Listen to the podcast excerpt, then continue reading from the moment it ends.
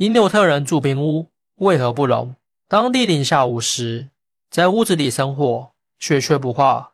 熟悉历史的朋友们肯定都知道，在人类发展起源的历史上，有着许许多多不同种类、不同样貌的人种分支。不过，尽管他们对外的表现再有不同，却也算是人类大家族中的一份子。在现代社会里，世界人们普遍被分为四大人种：黄种人、白种人、黑种人和种种人。这四大人种。各有各自的发展历史和活跃空间。就拿黄种人来说，东亚及东南亚是固有大本营。可除了四大人种的分类之外，我们也习惯以区域划分来定义其他一些人种分支。像美洲的印第安人和处在北极圈范围内的因纽特人就是如此。一提到因纽特人，第一反应就是抗冻。可是很多人却不知道的是，因纽特人是居住在冰屋里的。这种冰屋的坚硬程度，往往超出人们的想象，坚硬到即使零下五十度，屋子里依然可以生火取暖而不融化。其实从这里也可以看出，因纽特人适应自然环境和改造自然环境的能力非常强大。冰屋在堆砌和制作上肯定有不为人知的秘密，因为那么恶劣的天气，冰屋都能完好无损，让人不可思议。这就好比是外面暴风雪肆虐。屋子里却温暖如春一样，本来就是技术落后和原始人类的代表。为何因纽特人却可以造就功能强大、不避风雪的冰屋呢？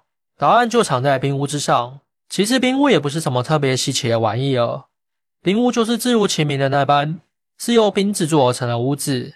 只不过这个冰屋外观看上去和蒙古包特别类似，近距离之下，这种特征的共性尤为明显，但细看之下就有所差别了。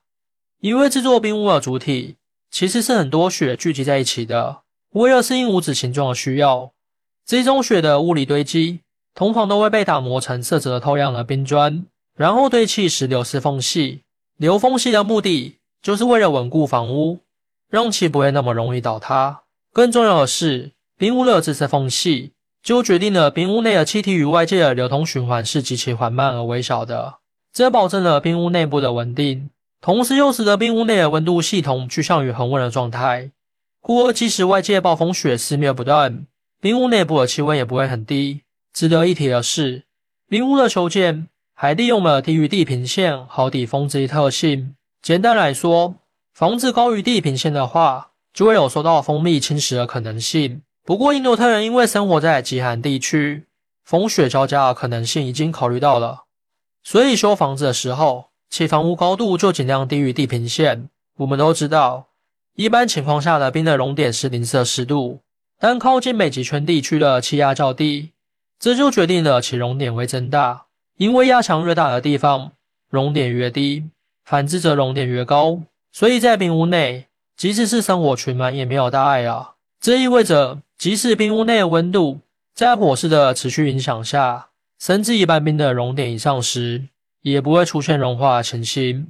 另一方面，因纽特人的适应性也很强，常年生活在寒冷天气下的他们，早就已经进化出了皮下脂肪层较厚的特性。然后，因纽特人又会常常去猎杀那些生活在北极圈内却身上多毛的动物，也因此身上有着兽皮的防护。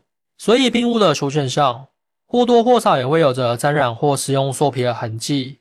这样一来，因融化成水的情绪。就更不容易出现了，因为兽皮也可以促进冰屋内的气温系统达到一个较为稳定的恒定值。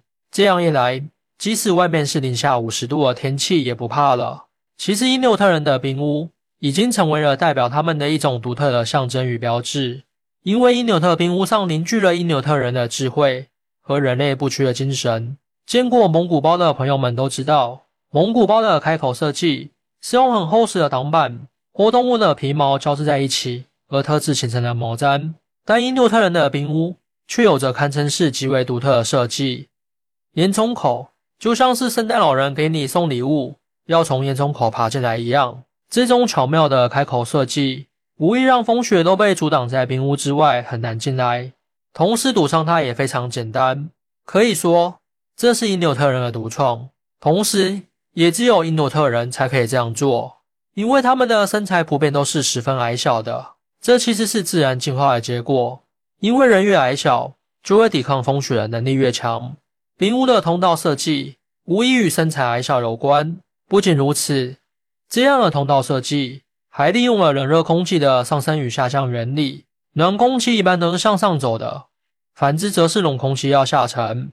将通道入口设置成烟囱盒的形状，无疑会减少热量的流失，进而使得冰屋内的气温系统更加恒定，最后达到保温的目的。据相关数据显示，因纽特人的冰屋在外界暴风雪肆虐的情况下，其内部的温度仍然可以达到零度左右。当然，这并不意味着冰屋在建成后就是一个万能的。其实，冰屋也会有失去效果的时候。当冰屋的保温作用变差时，就需要建造一个全新的冰屋来取代之前的旧冰屋。你有什么看法呢？欢迎大家一起来讨论。您的支持是我更新的动力。更多精彩内容，请关注半年听书。